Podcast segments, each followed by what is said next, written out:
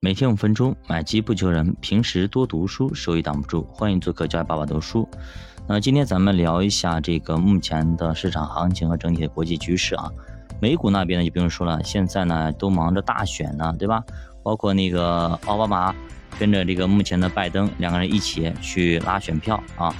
那现在的那个呃就谁啊？川普啊啊，川大爷跟跟着他的一个另外一个候选人两个人一起也去死命的去拉选票啊。那现在大家都是为了选票啊，能够担任下一任的美国总统而努力着。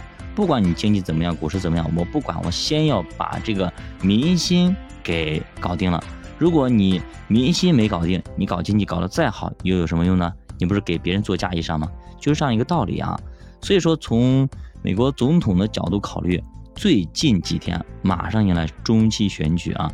选举之前，我重申一下，哎，现在通胀预期怎么样？那我是放一下加息预期，我要压通胀了，为的就是老百姓的那个选票，老百姓选我才可以。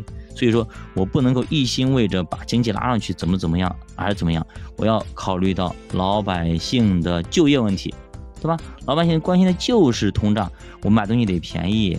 对吧？不能够蹭蹭蹭，我今天买个芹菜三块钱一斤，明天买六块，后天买九块，你这样我怎么生活呀？我工资又不涨，对不对？在过去的四个月，基本上每次美联储释放鸽派的言论啊，白宫支持率就会下降；释放一些鹰派的言论，白宫支持率就会上升。所以美国的这个民族啊，那么也是非常喜欢战争的啊，非常喜欢去攻击性的啊。你想想看。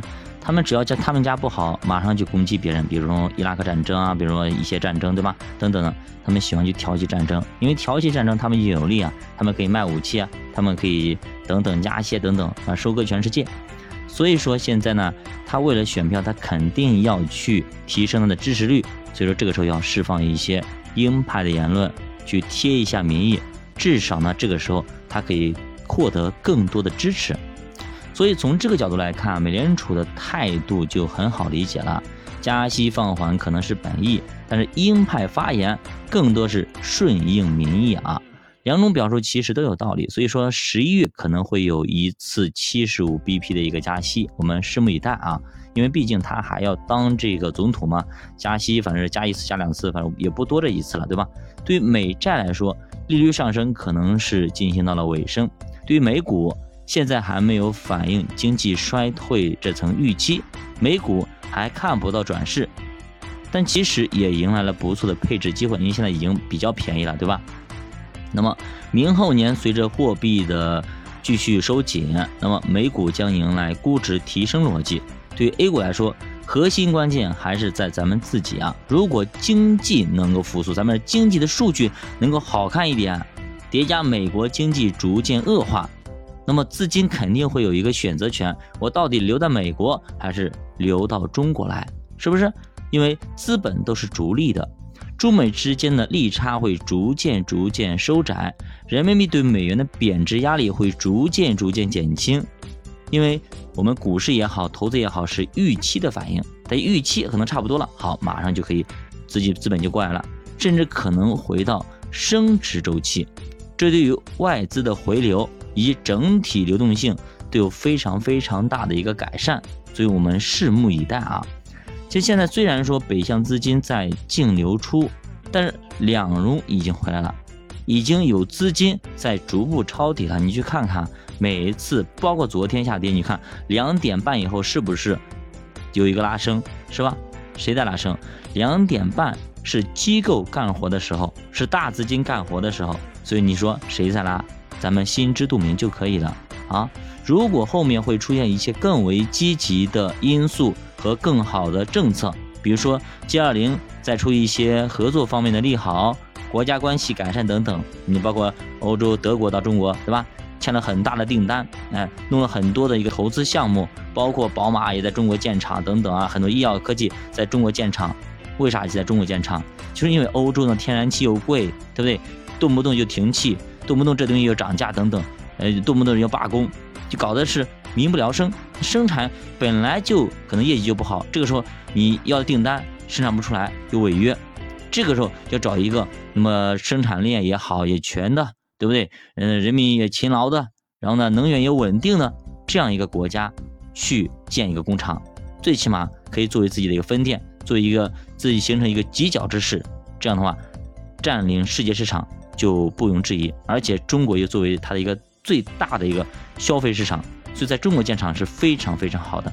所以这一次来，美国总理也是带了一批非常优秀的公司，宝马啦、等啦、奔驰啊、B B M 对吧？等等，还有是西门子等等，就这些公司，这可是挤破头皮要过来的，对吧？总理带着过来肯定是选千挑万选选过来的，所以这一起来了之后呢，赶紧买买买是吧？赶紧建厂，我要合作合作合作，就是这么个道理。哎，如果是陆续有很多的国家也是照着德国这样的一个路子来，那么中国的订单会大大增加，中国的投资行情和可能合作国际合作会更加密切，那这样会对于咱们中国经济会有一个推动作用。对 A 股的反弹也会促进非常大的一个呃促进作用嘛，所以说现在市场大家并不要去太过于悲观，因为现在已经到这个地步了，说实话已经跌的真的是差不多了，大家都知道便宜，世界都知道便宜，对吧？我们可能就是就需要那么点刺激，慢慢慢的，可指数慢慢的都已经抬头了，对吧？都过河了，包括双创五零啊、科创五零等等，它更更前进前进一步了，对吧？我们按照右侧的一个策略进行走也可以呀，或者你在反正它不管是现在怎么样，不管它在右侧还是左侧，它是不是都在一个底部位置？所以说你只要按照你的策略走，本来如果你定投的，那现在已经到了右侧的感觉，是不是？这个时候呢，你刚已经就是你心里说啊，告诉我哦，好像已经走了一半了，是不是？那我定投马上可能快要哎迎接盈利了。心里会会不会很开心？那如果说你在布局的时候呢，选择是分批建仓，那这个时候你位置应该知道哦，好像是守得云开见月明啊，是不是？可能好日子慢慢就要来了。这个时候是不是要布局一笔进去了？是不是？你要知道我摊低要成本，我成本线在哪个位置？是不是可以拉低一下成本线？然后呢，根据你自己的资金的使用期限等等啊，来进行一个布局。你只要这样子慢慢的去把你的仓位慢慢降低。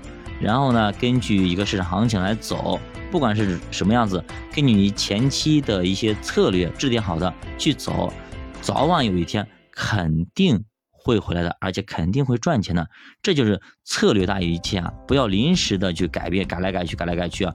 如果你大动干戈啊，今天做左侧，明天做右侧，今天做价值，明天做成长，那么改来改去，到最后可能真的你赚不到钱啊，可能真的赚不到钱。一轮很好的行情你没有抓住啊！就非常非常的尴尬。比方说前期我们做左左侧的时候，你开始做价值投资，开始做定投等等一些东西，投着投着发现自己亏了很多，哎呀，实在受不了，算了，还是做右侧爽舒服，直接在底部咔嚓一刀，直接砍下去割肉了。那这个就是直接是损失就坐实了。以前还是浮亏，现在真真实实的给坐实了，就是直接就是真实的亏损了。那么好了，那等着呗，开始你又开始做右侧，右侧呢，说实话你又做不好，是不是？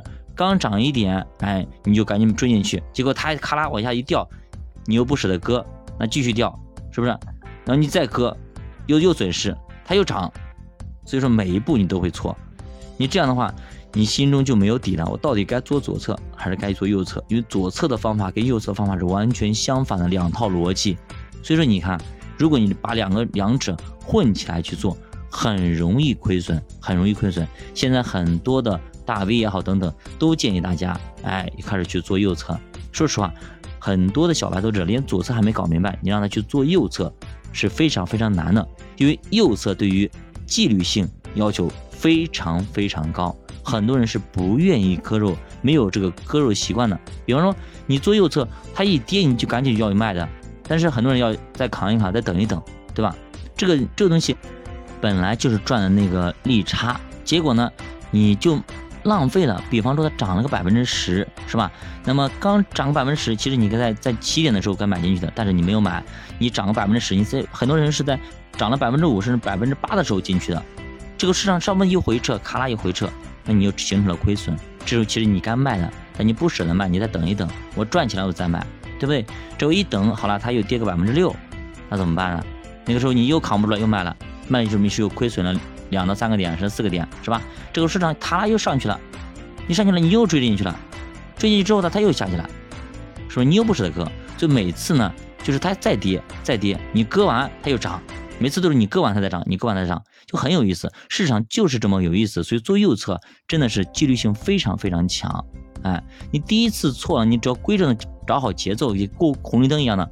那么这个红绿灯错过了没问题，下一次红绿灯的时候，你要么你慢悠悠的你等着，等下一个红绿绿灯差不多可以了，然后你你迎接下一个红绿灯，要么你就摇油门多踩一点，快一点来追上那个红绿灯，不然的话，你每次赶上的都是红灯，然后你就感觉整条红绿灯、整条马路就是为你添堵的，每次为啥就是你每次都是红灯呢？